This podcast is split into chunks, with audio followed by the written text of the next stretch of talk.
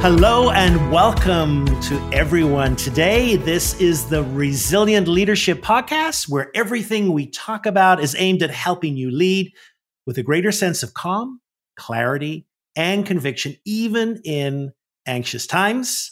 My name is Irvin Nugent, and I am delighted to welcome uh, my co-host, Bridgette Tyer. Bridgette, how are you doing today? I am doing great. It is a beautiful sunny day. Spring has sprung. There's no reason to complain about anything. And I'm very excited about our topic. I am too, because today's topic is all about setting healthy boundaries, how to know where I end and you begin. And as always, you know, we have tried to look at leadership through the lens of being in a system, relationship systems. And this is a perfect topic to do that. You know, healthy boundaries are all about negotiating yes. relationship systems. So we're really going to dig into this. And as always, stick around. We have a wonderful practice at the end of each episode, which really tries to embody what we have been talking about. Mm-hmm. Well, as we begin, Bridgette, let's just look at the issue of healthy boundaries and ask the question, why is it such an important topic? Oh, there's so many reasons, right? I mean, to your point about looking at resilience through the lens of relationship systems, boundaries are all about establishing healthy relationship systems where if we've got good boundaries in place, it actually facilitates deeper connection, but it also facilitates protection. It's like mm-hmm. connection and protection, right? Yeah. yeah, protecting our integrity, our ability to sustain ourselves over time.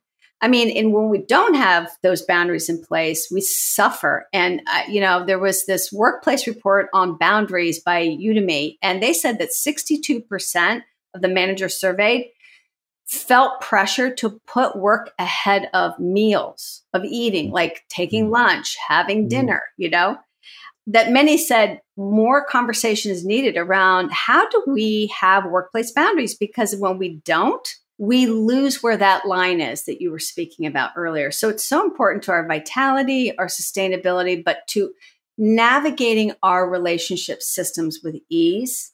Yeah, boundaries are critical. Okay, but like, let's get our terms straight. So, Irvin, what what do we mean by boundaries? Like, what's a boundary?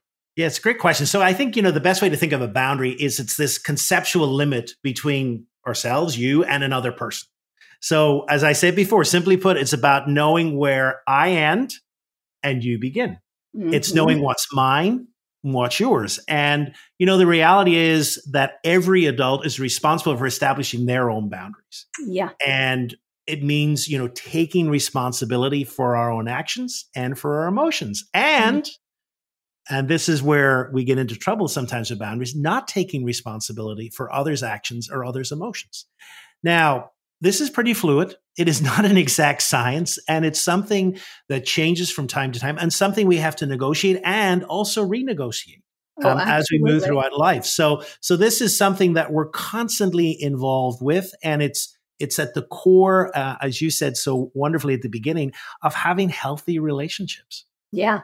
You know, what just pops into my mind as I was listening to you is I remember a long time ago, I was reading an article about boundaries, and the person used this analogy, right?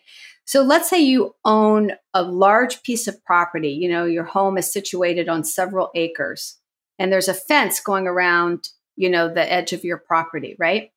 And people start trespassing and walking through it, and you get really annoyed and irritated until you then realize that you used to have that fence was shored up everywhere. But over time, you let it just fall. And there were whole parts of the fence that people could just walk through. There used to be a no trespassing sign that had been kicked over, you know. And the person's point was, if you're not attending to regularly and shoring up your boundaries, right, then you can count on people trespassing. Mm-hmm. It's not a one and done conversation, right? Yeah. Yeah. So we know we need to have boundaries. We know why they're important. We know what they are. All right, let's talk about what's going on in the brain with, with yeah. this, right? Because we know the brain is involved at an instinctual level yeah. in boundaries, right? Oh, absolutely. Because, you know, boundaries are all about keeping us safe and keeping us connected. Yeah. And both of those things are go right back to, to our primitive functioning as human beings. You know, so part of it is we have this amazing internal alert system, which lets us know if danger is around. And, and we are constantly scanning the environment up to two hundred times a minute. Is there anything out there that is a sign of physical danger? And if there is, of course, we take action. And part of the boundaries is that basically we shut ourselves off from that danger. Mm-hmm. However, we actually got here as well through cooperating with each other. Yeah. So we have these two two elements which are part of humanity. One is we need to keep ourselves safe, but the the other one is we also need to cooperate with other humans, because when we cooperate, it also helps to our survival. And so as the brain developed, it also developed um, a higher social brain. And part of that was to let it let us know, when's it safe? When can we begin to interact? Mm-hmm. And so say, for example, when we hear like someone's voice, like a soothing voice or so a relaxed and smiling face, uh, we notice some calm gestures. That part of the brain then activates us and say, there's no danger here. And you're able to connect with this person in an emotional level and therefore to feel safe. So mm-hmm. both of those things are still going on in our brain.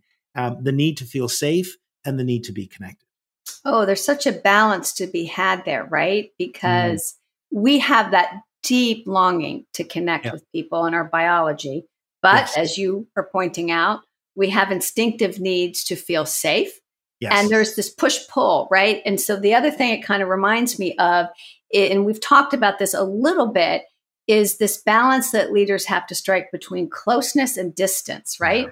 Yeah. Moving in and moving out. Yes. So speak a little bit about like that for a minute, Irvin. Yeah. How will I describe that? You know, so I, I um, every now and again, I'll find a program that I get a little bit addicted to. And one of those programs I found, it's a U K program. My sister said, oh, you got to watch it. And it's called Escape to the Chateau. And it's about an English couple who go to France hmm. and they find this rundown chateau. They buy it for about three hundred thousand dollars. And of course, they do everything for its upkeep and to renovate it.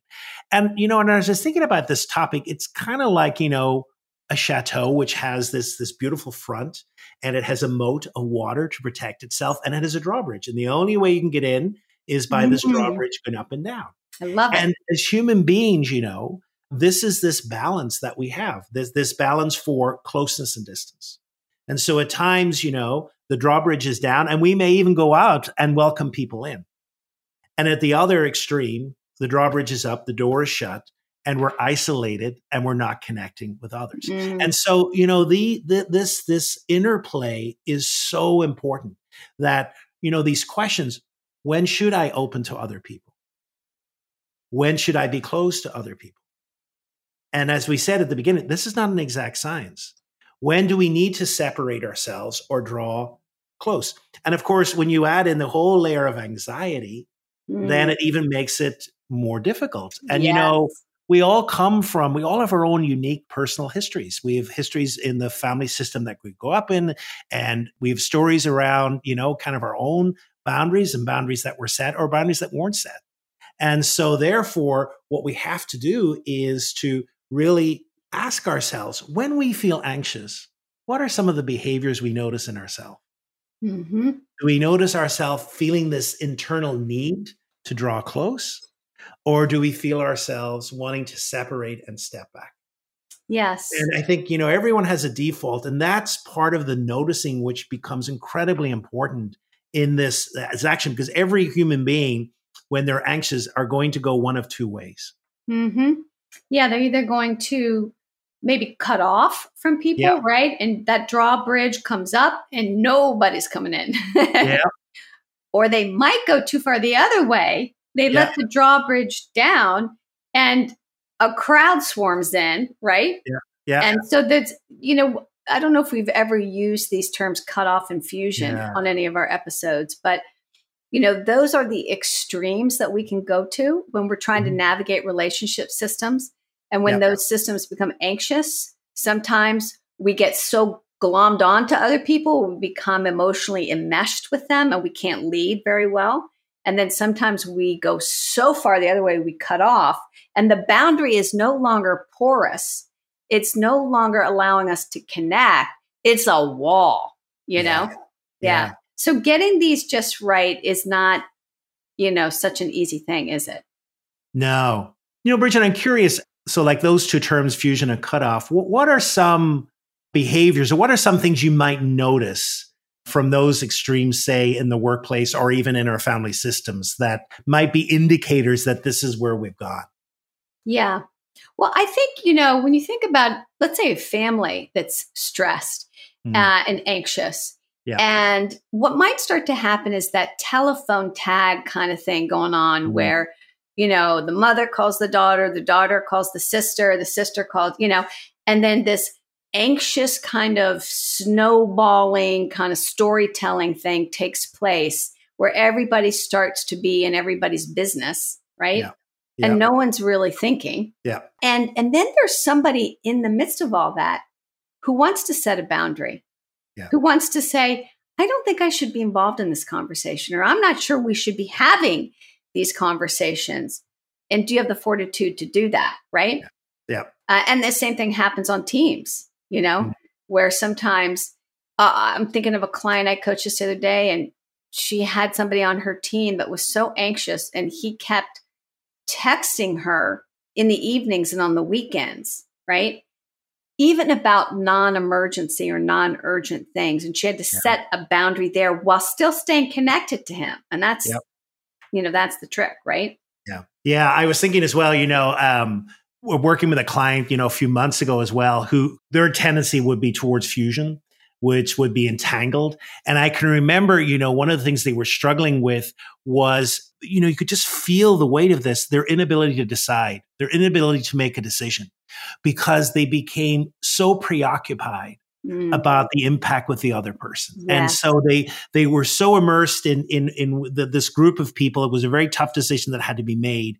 But the inability to kind of make the decision now and to put it off, and just to kind of really regurgitate how it might impact the other people, and to to go back and forth and back and forth on that. And, you know, at times in leadership, it means taking a stand. And, and at times it's it's this ability to see that we become fused, and that at times we just have to create a new boundary there. Yeah. So this is reminding me of Friedman's analogy of mm. cell biology, right? Because as I'm mm-hmm. listening to you talk about that client. Yeah. The client has become so emotionally entangled in the group that using the biology of cells, you know, all healthy cells have a very clear boundary wall and a nucleus in the center. That boundary wall allows the cell to maintain its shape mm. and its sense of self without losing itself in other people. So it can join with other people, but it always, that cell always knows what its job is. And it yeah. has this core organizing principle. And sometimes as leaders, if our boundary walls are too porous, like in this example, we become part of like a amalgamated ball of emotional anxiety, right? Where everybody's kind of glommed together, but those cell walls are very collapsed. Yes. And so I think that's such a useful analogy. How can we operate as healthy cells as opposed to viruses, which don't have a core operating principle? Viruses don't have a nucleus. They don't really have cell walls. And so they have to glom on to other healthy cells to operate, to sustain themselves, right? Yeah. So it's it's it's a balance of making sure that we are clear about that cell wall and where we begin and end and where somebody else begins and ends, but still allow connection, because it's about connection yeah. and prote- protection. It's about safety and connection. Yeah. yeah. Yeah. And, you know, one of the things I'm thinking about, Bridgette, as well, is that's constantly being renegotiated. I'm going back to some conversations I've had in the last couple of weeks working with clients, you know, as we emerge from the pandemic. Right. And we're returning to the office. That's right. You know, it's a renegotiation of boundaries. It is. And it's like, you know, well, well, what does this mean? And, and what's expectations, and like my presence and not, and, and all of this is, it's once again, I remember we were, we were having this conversation, and I suggest, I said, maybe, you know, maybe this is a renegotiation of boundaries. Yeah. That all of a sudden here we found ourselves in, in behaviors for the last two years being remote. And now that's no longer the case. Now that's we're right. hybrid, and that's a whole different kettle of fish. And we need to talk about that. We need to talk about expectations. We need to talk about uh, roles and, and clarity, because when there's no clarity, this is where we run into problems. Oh, indeed. And when there's no clarity, that's when we can count on people trespassing our boundaries, or we trespass other people's boundaries. Yeah. And then that gets into producing more anxiety in the relationship system, right? Yes. Okay. So I bet people listening are like, okay, that sounds great, but like, how do I negotiate these boundaries? How do I establish healthy boundaries? Like, what does that look like? So yeah. what are some tips you have for folks, Irvin? Well, well, let's let's reuse a word that we've just said there, clarity. Yeah. When we have good boundaries, they, they are clear to us and clear to other people. And so when we find ourselves being very vague and using mushy language, yeah, you know, when we're like, don't call me too late. Well, what does that mean? yeah. You know, for me, um, I'm in bed by nine, so you ain't going to get a phone call. But for other people, you know, that could be ten or eleven o'clock. So what is the boundary? Yes. You know, I, I don't want to be disturbed after eight o'clock. You know, what, what, so, so is there clarity around the boundary that's clear, specific, understandable, and expressed? Yeah. And then are we consistent? Because that's the other thing. At times, you know, people are looking for, you know, people are, are going to test boundaries. And if they find in one testing that that we say something, then the other time we don't, then people say, well, which is it? Is this really? Do they really mean yes. that? So to be, to have that clarity and then also that consistency is very important. Mm-hmm. And it's only when both of those that people really begin to realize, you know, oh, they're being serious. This really does mean uh, a boundary that I need to respect. Right.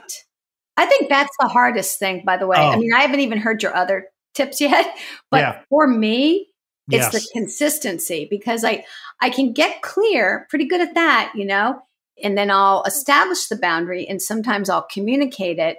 And then that consistency is the piece that's the most challenging for me anyways. Yeah. Yeah. I know. I hear you, because like, it's, it's all, we love to make exceptions, you know, mm. so it's especially kind of uh, for ourselves. Absolutely.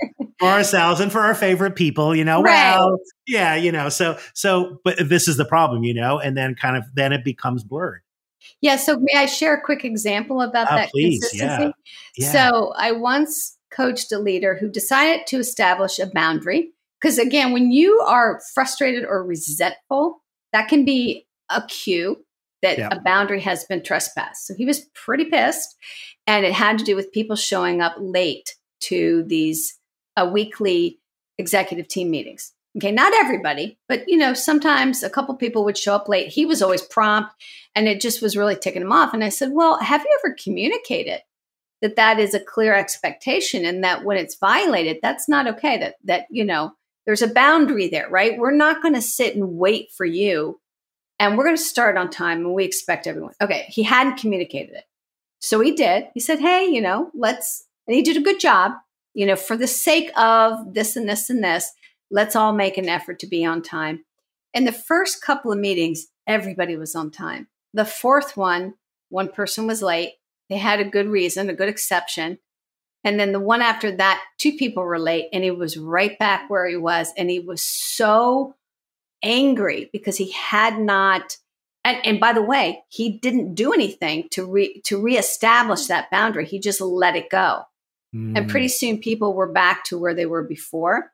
Yes. So his lack of consistent enf- enforcement of it yeah. and his anticipation, as you just said, that you yeah. will be tested wasn't yes. there. Yeah. Absolutely. So, yeah.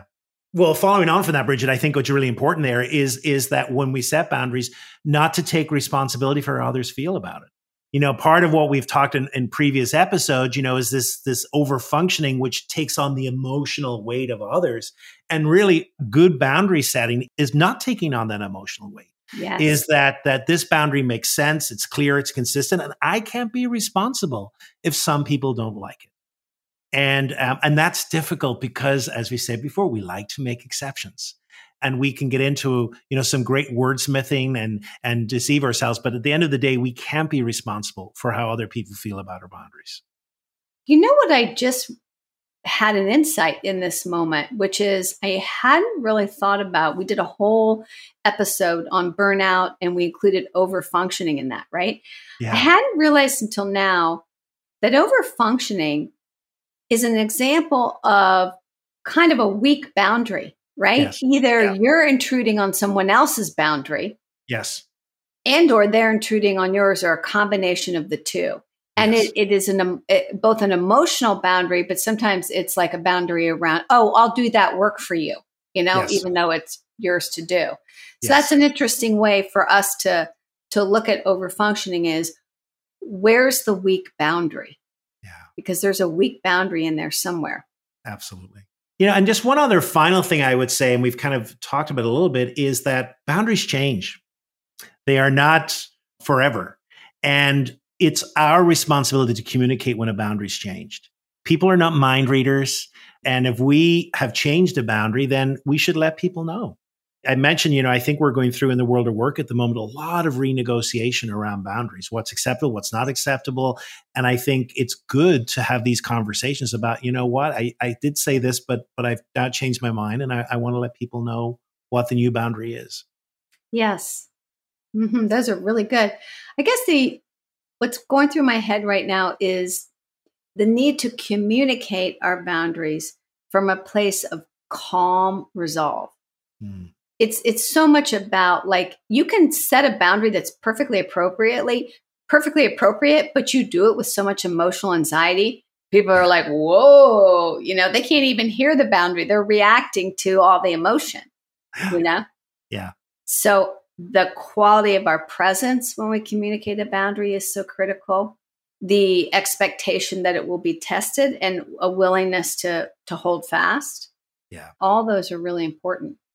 Yeah. I love that last one, you know, Bridgette, I think at times, I don't know, but I, I know for me is that I do kind of, we, we do tend to personalize. I do. I tend to personalize things. So if someone has violated my boundary, I make all these stories about, about this is a personal thing, et cetera. And, and it's the expectation. This is normal. This is to be expected and it's okay, and not to personalize it.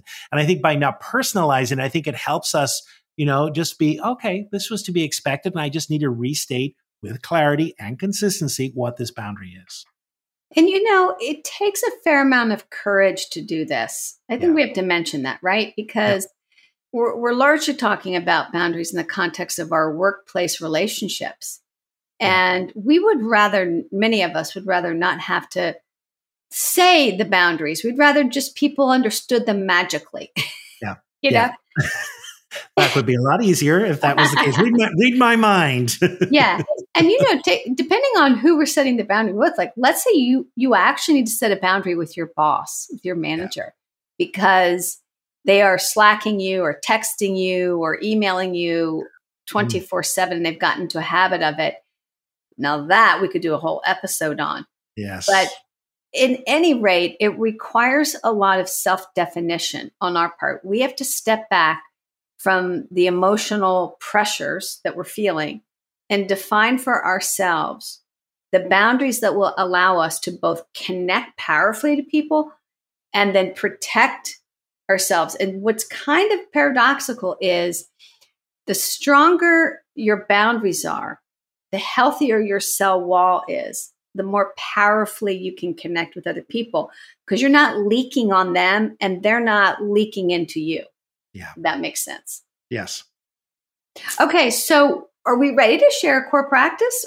Yeah, let's do that. I, I want to share two ideas around this. And, and, and this is kind of leading on for where we've been before. So the first one is self-awareness, which is one of our core practices. And it's really, what are boundaries for you? What is important? You know, at times, you know, boundaries are an expression of what, what are important to us, our values, what we're willing to fight for, what do we want to preserve?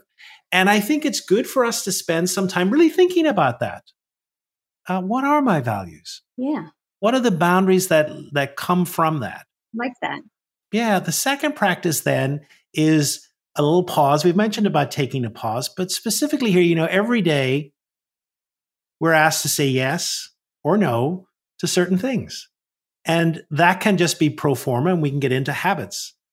But part of You know, creating healthy boundaries is sometimes saying yes and sometimes saying no. Mm. And so at times just to take a pause to say, you know, what's being asked of me here? Yeah. And is this, is this in violation of a boundary? Yes. And do I need to renegotiate before I say yes or no? And, and I think that's a wonderful practice, just to stop and to think, what's the consequences of this yes or no? Yes. Because as we've said before, if we don't, inevitably, it leads to resentment, because we will experience breakdowns, right? Yes. Yes. And and a lot of what we're talking about is, how do we sustain our leadership over time? Yes. In anxious workplace settings. I love that you started the whole episode with this notion that, hey, you know, we're returning to the workplace in some form. I mean, not everybody, but a lot of us in a hybrid, we have to renegotiate our boundaries. So it's yeah. a perfect time for people to think about, all right, you know, what are those values you want to preserve? And what are the boundaries that will help you do that, while allowing you still to connect with people in the way that you need to. Yeah. So love that.